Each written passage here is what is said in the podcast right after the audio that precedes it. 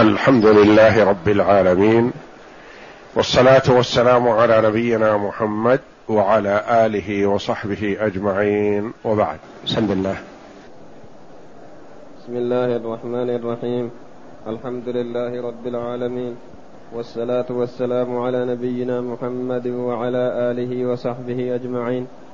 قال المؤلف رحمه الله تعالى بسم الله الرحمن الرحيم.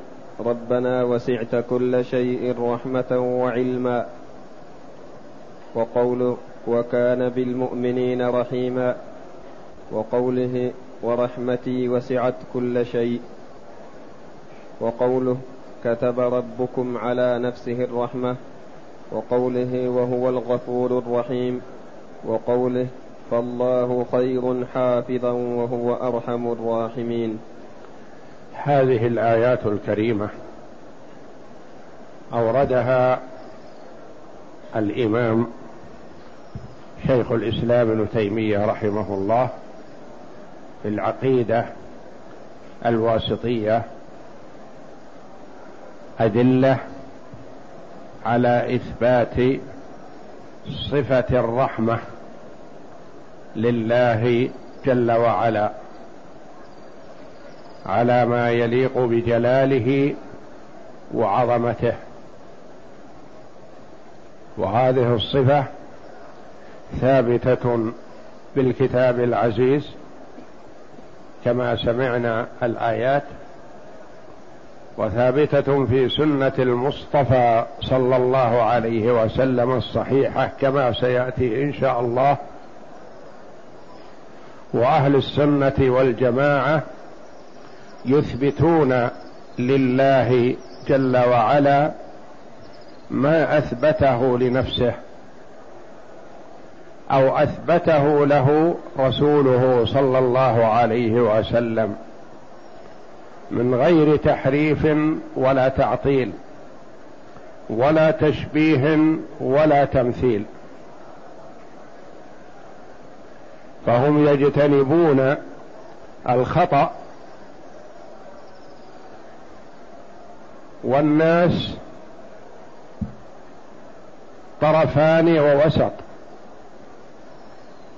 طرفان ووسط. طرف اثبتوا فتجاوزوا الحد في الإثبات فشبهوا ومثلوا. تعالى الله عما يقولون علوا كبيرا.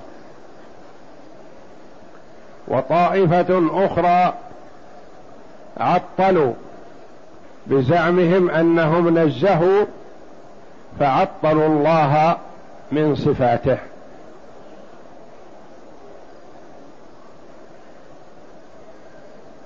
الطائفة الأولى أثبتت فشبهت فخرجت عن الصراط المستقيم. أخرى تزعم أنها تنزه الله عن التشبيه والتمثيل فعطلوا. أهل السنة والجماعة وسط بين الطائفتين. أثبتوا إثباتا بلا تشبيه ولا تمثيل. ونزهوا تنزيها بلا تعطيل.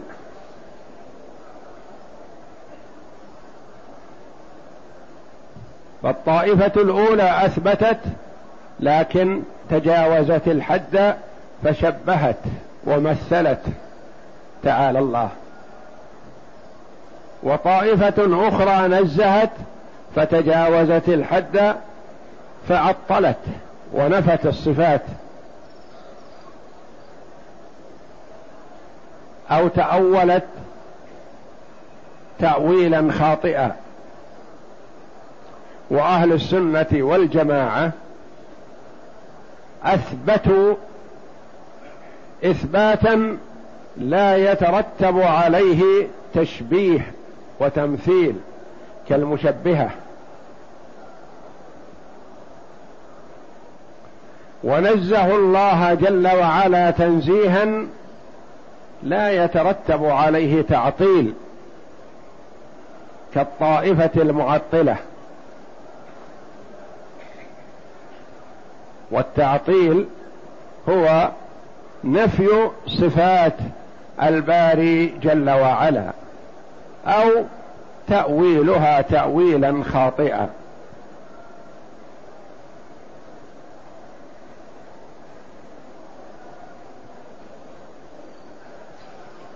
فمن الأدلة التي أوردها المؤلف رحمه الله تعالى قوله بسم الله الرحمن الرحيم.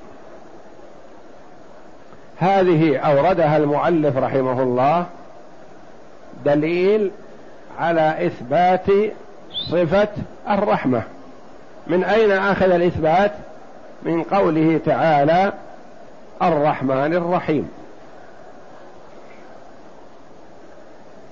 وهذه جزء من آية من سورة النمل.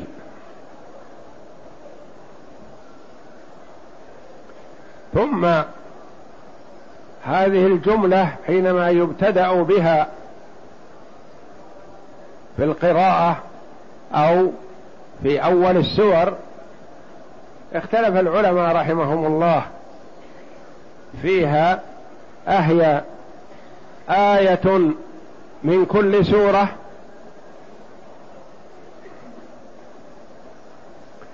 أم هي آية من سورة الفاتحة فقط؟ أم هي ليست من الفاتحة ولا في أوائل السور وإنما يؤتى بها للتبرك؟ مع الإجماع على أنها آية من سورة جزء من آية من سورة النمل. يعني لا خلاف في كونها من القرآن هذا لا خلاف فيه لأنها واردة في أثناء آية من سورة النمل. وإنه من سليمان وإنه بسم الله الرحمن الرحيم. لكن أهي في أوائل السور آية من كل سورة قيل هذا.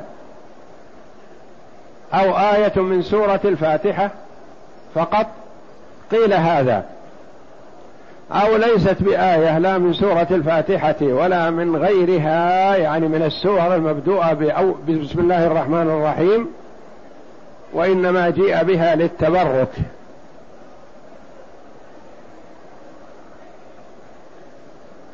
ودلت هذه الآية الكريمة على إثبات ثلاثة أسماء لله جل وعلا من الأسماء الحسنى وهي الله الرحمن الرحيم. ودلت على إثبات صفتين من صفات الله الحسنى وهي الألوهية مأخوذة من الله والرحمة مأخوذة من الرحمن الرحيم.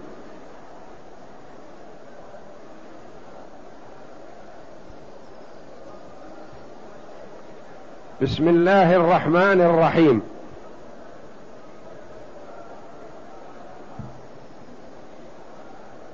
وقد ورد الكلام عليها في أول الكتاب حينما ابتدأنا ببسم الله الرحمن الرحيم. وذكر المؤلف رحمه الله أنهما الرحمن الرحيم اسمان كريمان. من أسماء الله الحسنى دالان على اتصافه تعالى بصفة الرحمة. وهي صفة حقيقية له سبحانه وتعالى. ليست اسما بلا صفة.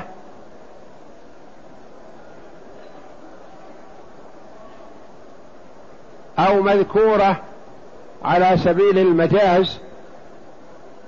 بل هي صفة حقيقية لله سبحانه وتعالى على ما يليق بجلاله وعظمته.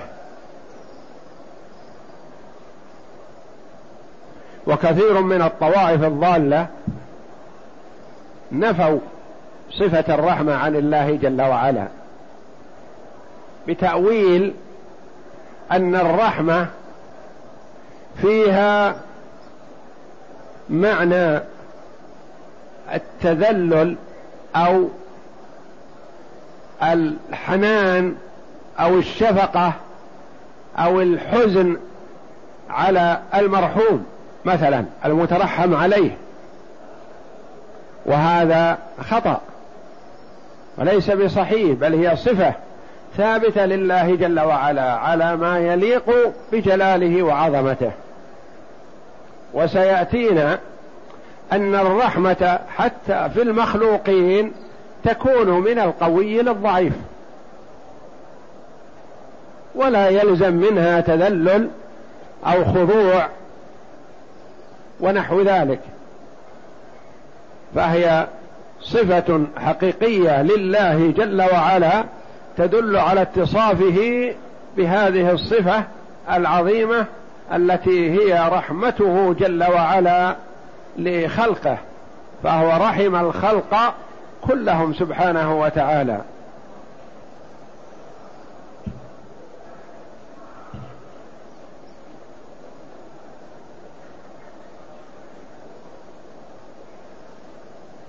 قال ابن القيم رحمه الله تعالى أن الرحمن دال على الصفة القائمة بالذات يعني بالله جل وعلا. والرحيم دال على تعلقها بالمرحوم. فالجمع بينهما ليدل على اتصاف الله جل وعلا بالرحمن أنه الرحمن والرحيم لاتصافه جل وعلا برحمته لعباده.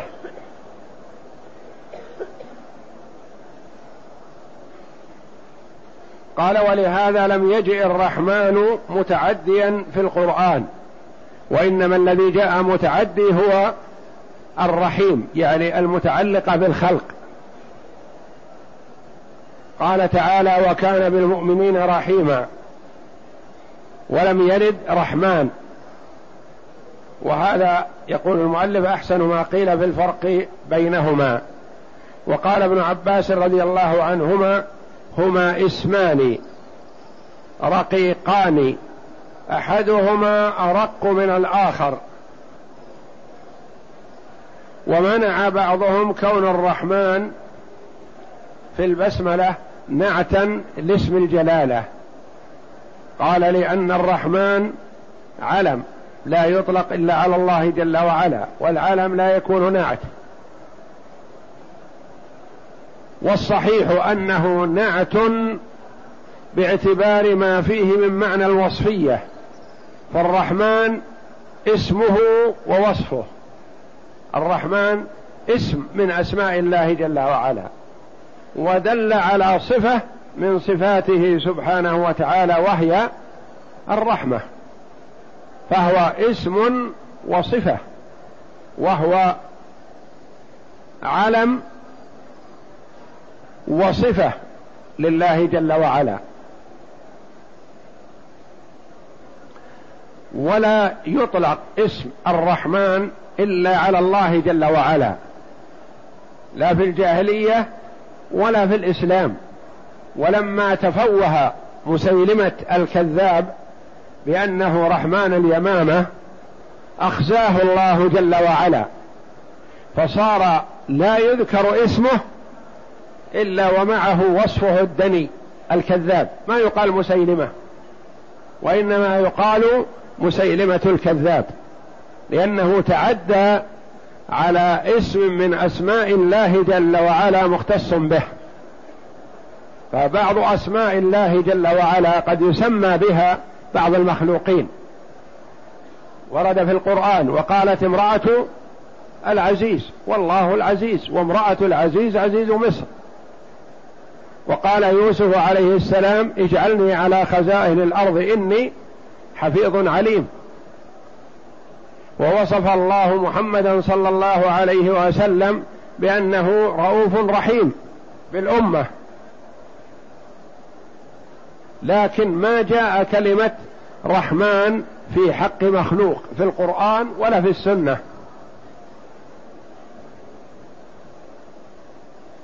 فالرحمن علم على الله جل وعلا ومتضمن لصفة من صفاته سبحانه وتعالى علم لأنه يبدأ به كثيرا كما قال الله جل وعلا الرحمن على العرش استوى.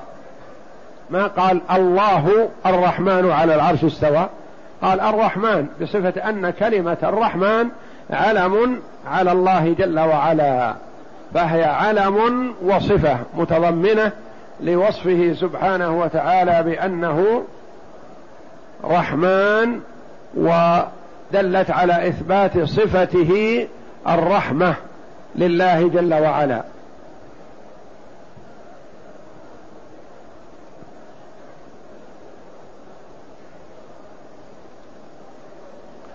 وورد في التمييز بينهما بأن يقال رحمن الدنيا والآخرة ورحيم الآخرة.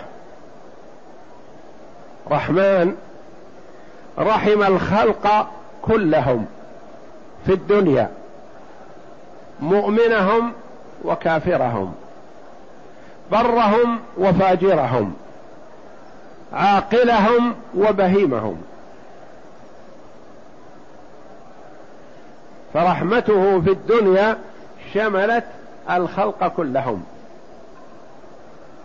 وسعت المؤمنين في شؤون دنياهم وأخراهم. ووسعت الكفار في أمور دنياهم معاشهم مآكلهم ومشاربهم ومراكبهم ومساكنهم وأعطاهم جل وعلا ما أعطاهم من أمور الدنيا.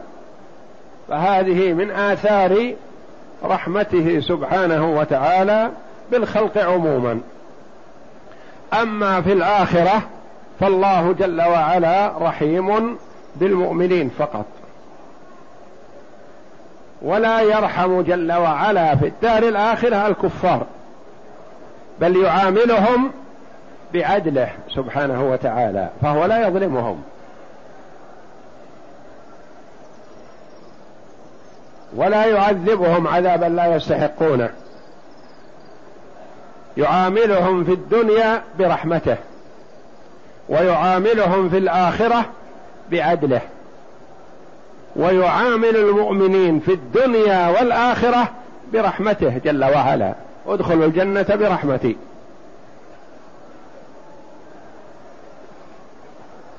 فهو في الآخرة يعامل الكفار بعدله يعني على ما يستحقون.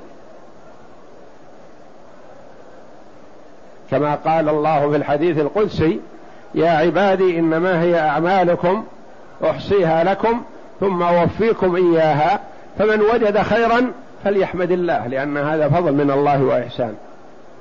ومن وجد غير ذلك يعني شر وجد النار والعذاب فلا يلومن إلا نفسه هذا الذي عمل. هو عمل كذا.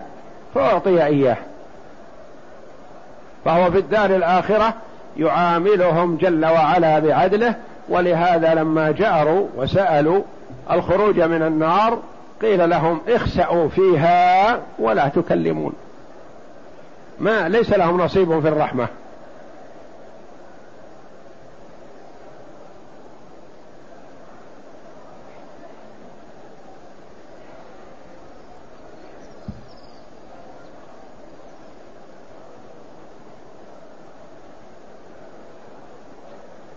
اقرأ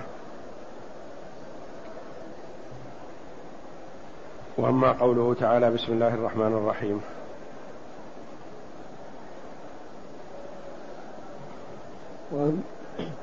وأما قوله تعالى بسم الله الرحمن الرحيم بسم الله الرحمن الرحيم ليست بداية الآن وإنما هي آية جزء من آية استدل بها رحمه الله على إثبات صفة الرحمة.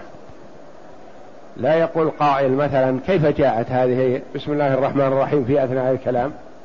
نقول جاءت للاستدلال بها على صفة الرحمة لله تعالى لأنه أورد الصفات.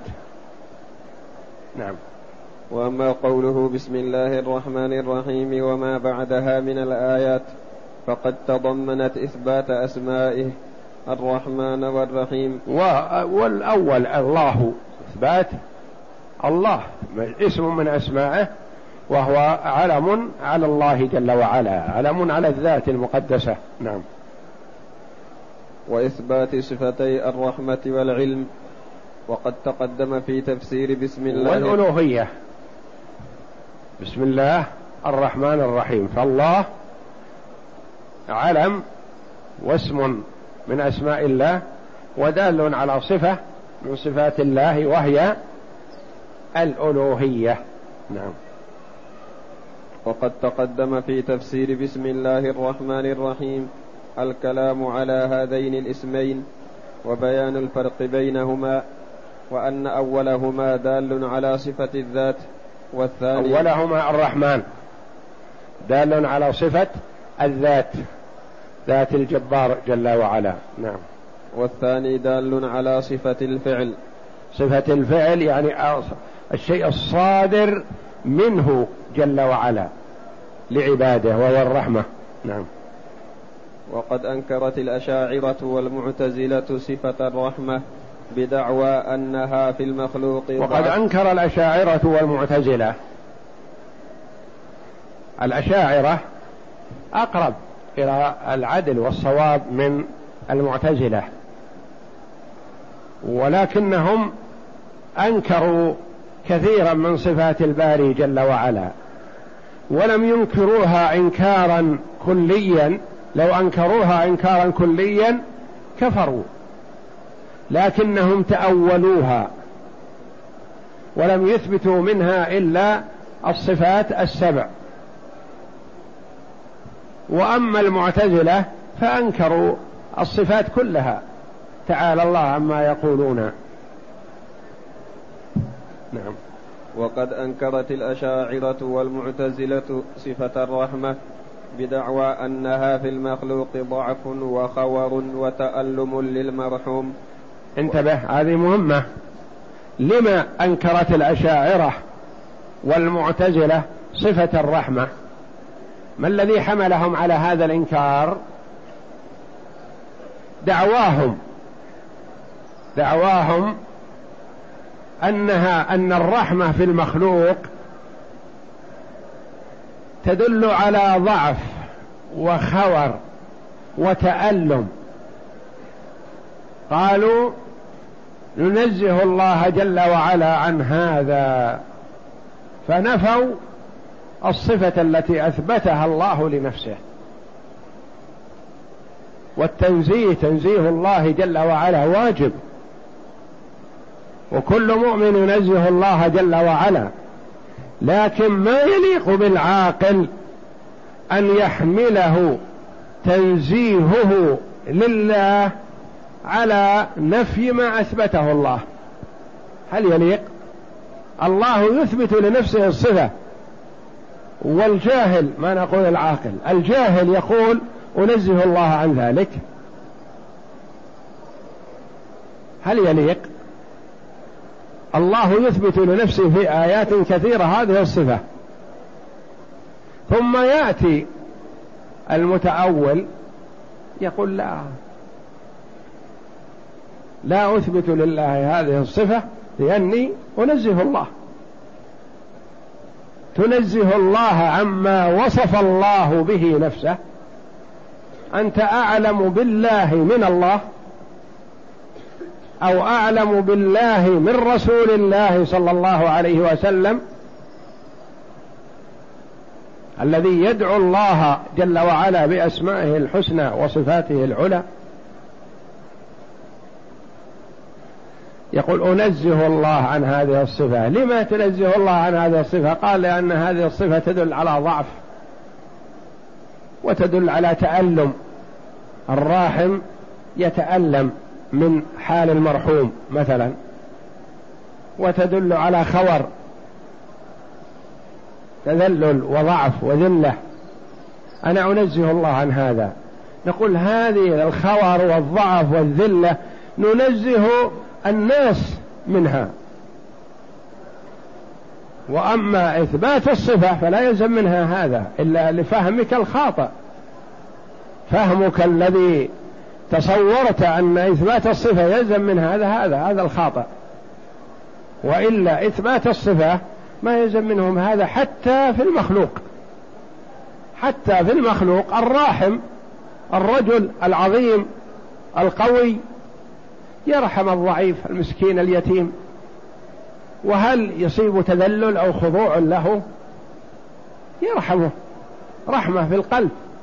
النبي صلى الله عليه وسلم أعظم الخلق وأفضل الخلق وأصبر الخلق وأكثر الخلق احتسابا ذرفت عيناه لما رأى نفس الصبي تقعقع للخروج ولم تخرج.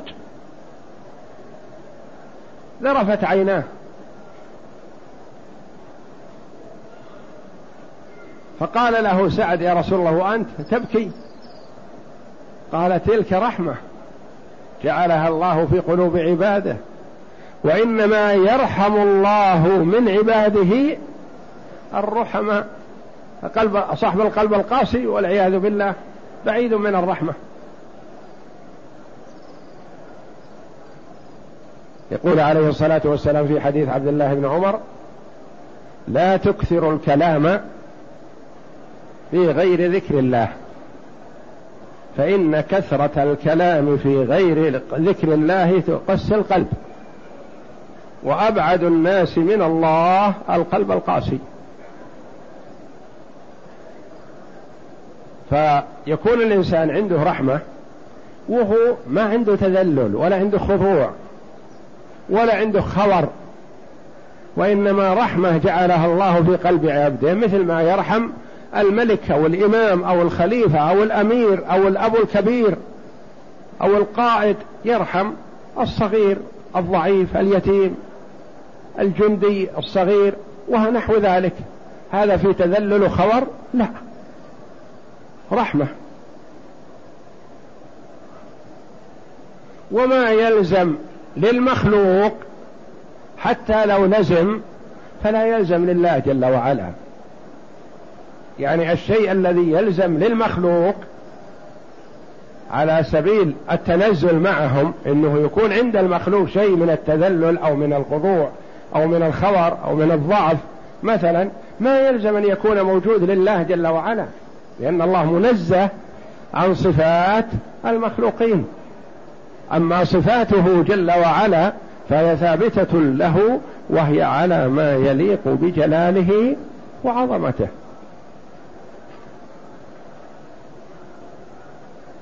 صفة المخلوق مثلا التي يلزم منها أشياء لو اتصف بها مثلا فالله جل وعلا منزه عن ذلك.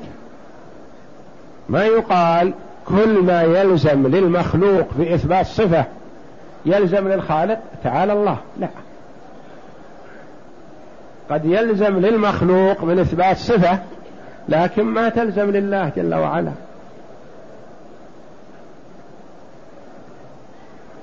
وقد تكون الصفة في حق المخلوق مذلة.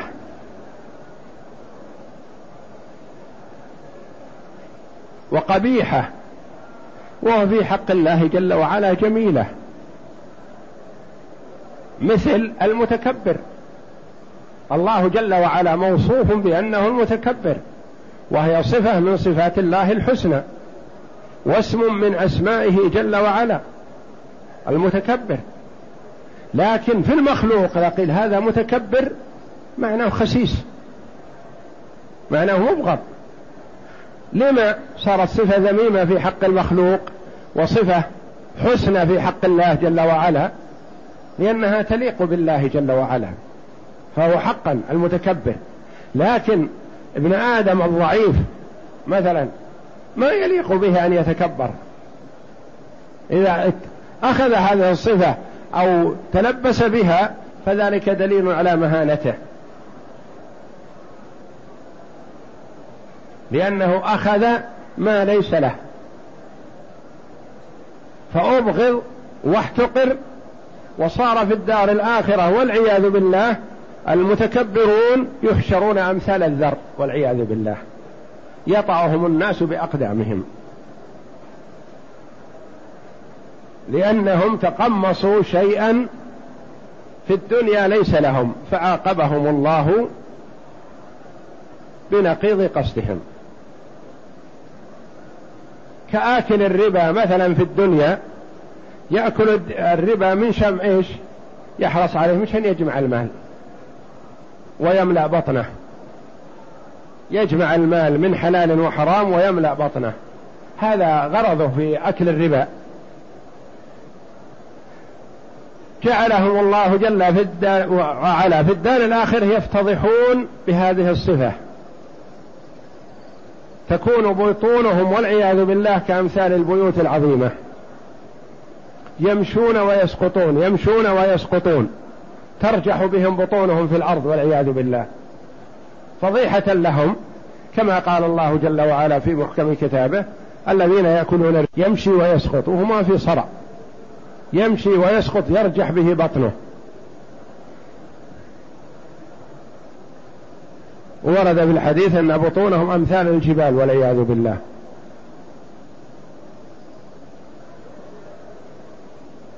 لأنهم تناولوا الحرام من أجل الشره في بطونهم ليشبعوا. ففضحهم الله جل وعلا بذلك يوم القيامة حينما يقومون من قبورهم. وكذلك المتكبرون في الدنيا يعاقبهم الله جل وعلا ويخزيهم بأن يجعل الناس يمشون على ظهورهم وبطونهم.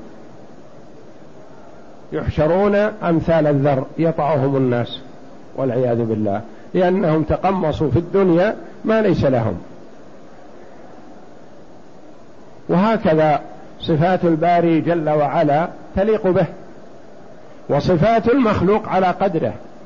ولا يتصور أن أي صفة في المخلوق هي كذلك في الباري جل وعلا في الخالق لا.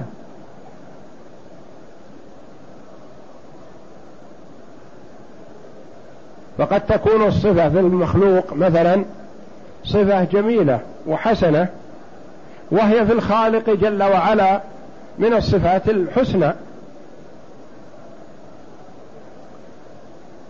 لكن لا يلزم منهما التشابه والتماثل وقد تكون الصفة في المخلوق ذميمة حقيرة وهي. في الخالق جل وعلا صفة جميلة. وقد تكون الصفة في المخلوق صفة حسنى وهي لا تليق بالخالق جل وعلا. قد تكون الصفة في المخلوق صفة حسنة يرغب فيها لكنها لا تليق بالله جل وعلا لأنه ما رغب فيها المخلوق إلا لحاجته. مثل الولادة. الرجل يسره أن يولد له ويحب أن يكون يولد له.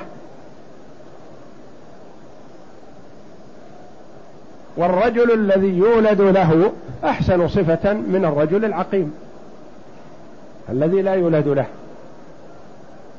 وصفة الولادة الله جل وعلا منزه عنها وهي في المخلوق صفة حسنة. فصفات الله جل وعلا على ما يليق بجلاله وعظمته. ولهذا قال العلماء لا تثبت بالعقل. صفات الباري جل وعلا لا تثبت بالعقل لأن العقول قاصرة. قد تثبت للباري جل وعلا بالعقل ما لا يليق به.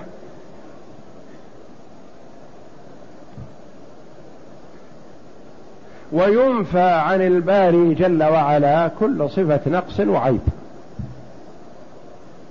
فالإثبات توقيفي والنفي إجمالا إلا ما ورد تخصيص تحديده لم يلد ولم يولد.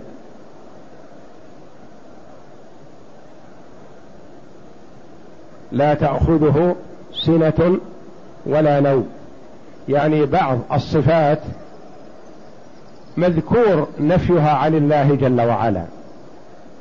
وبعض الصفات الذميمة ما ورد نفيها عن الله جل وعلا بخصوصها لكنها منفية اجمالا عن الله. فمثلا لا تأخذه سنة الذي هو النعاس ولا نوم الذي هو النوم. هذه منفية عن الله جل وعلا وردت في القرآن. مثل لم يلد ولم يولد منفية عن الله جل وعلا. لكن ما يليق أن يقول العبد مثلا الله جل وعلا ليس بأعمى الله جل وعلا ليس بأعرج الله جل وعلا ليس كذا ليس يقول لا لا قف. ادبا. ما يليق أن تقول هذا القول. ليس ليس. ائت بالنفي الوارد في القرآن نعم وفي السنة نعم. لكن لا تأتي بأشياء. ما وردت في القرآن ولا في السنة وإنما أجمل. قل ليس كمثله شيء. له الأسماء الحسنى والصفات العلى.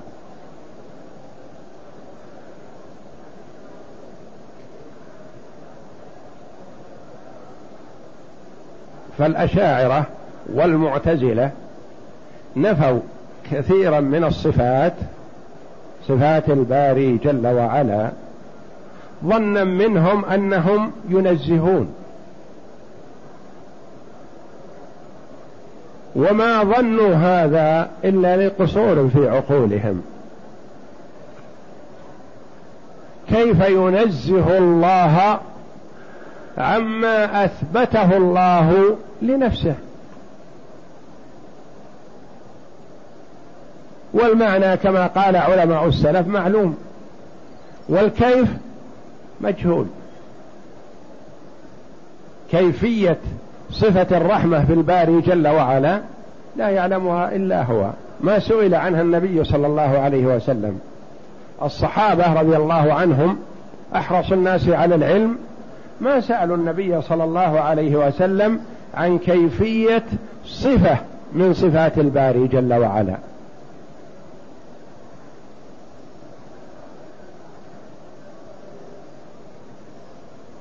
فالكيفية لا يعلمها إلا هو. وأما المعنى فإذا قيل الله رحيم بعباده واضح. رحم جل وعلا الكبير والصغير رحم جل وعلا العاقل والبهيم رحم جل وعلا المؤمن والكافر رحم جل وعلا البر والفاجر. فهو رحيم بخلقه سبحانه وتعالى في الدنيا ورحيم بالمؤمنين في الآخرة ولا يليق أن ننفي عن الله ما أثبت الله لنفسه. وإذا قصرت عقولنا عن إدراك شيء ما فنفوض ذلك إلى عالمه سبحانه وتعالى وإلى من هو أعلم الخلق بالله الذي هو محمد صلى الله عليه وسلم.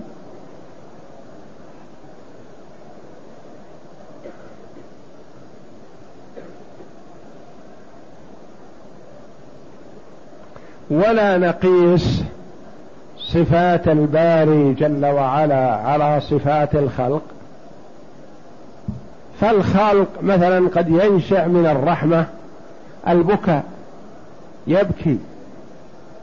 وقد ينشأ من الرحمة التألم. فهذه ما يمكن أن تقال في حق الله جل وعلا لأن ما يناسب للمخلوق لا يناسب في حق الخالق جل وعلا.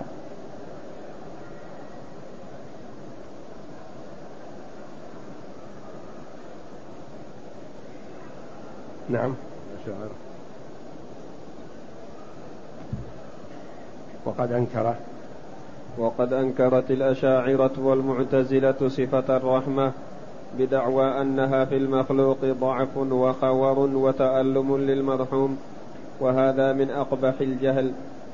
فإن الرحمة إنما تكون من الأقوياء للضعفاء فلا, فلا تستلزم ضعفا ولا خورا. بل قد تكون مع غاية العزة والقدرة. فالإنسان القوي يرحم ولده الصغير وأبويه الكبيرين. نعم يرحم ولده الصغير. مثلا الرجل القوي الشديد مثلا يرحم ولده ابن اليوم وابن سنة وابن شهر وكذا الصغير ومن هو أكبر وأصغر من هذا. ولا ينشأ منها ضعف أو خور.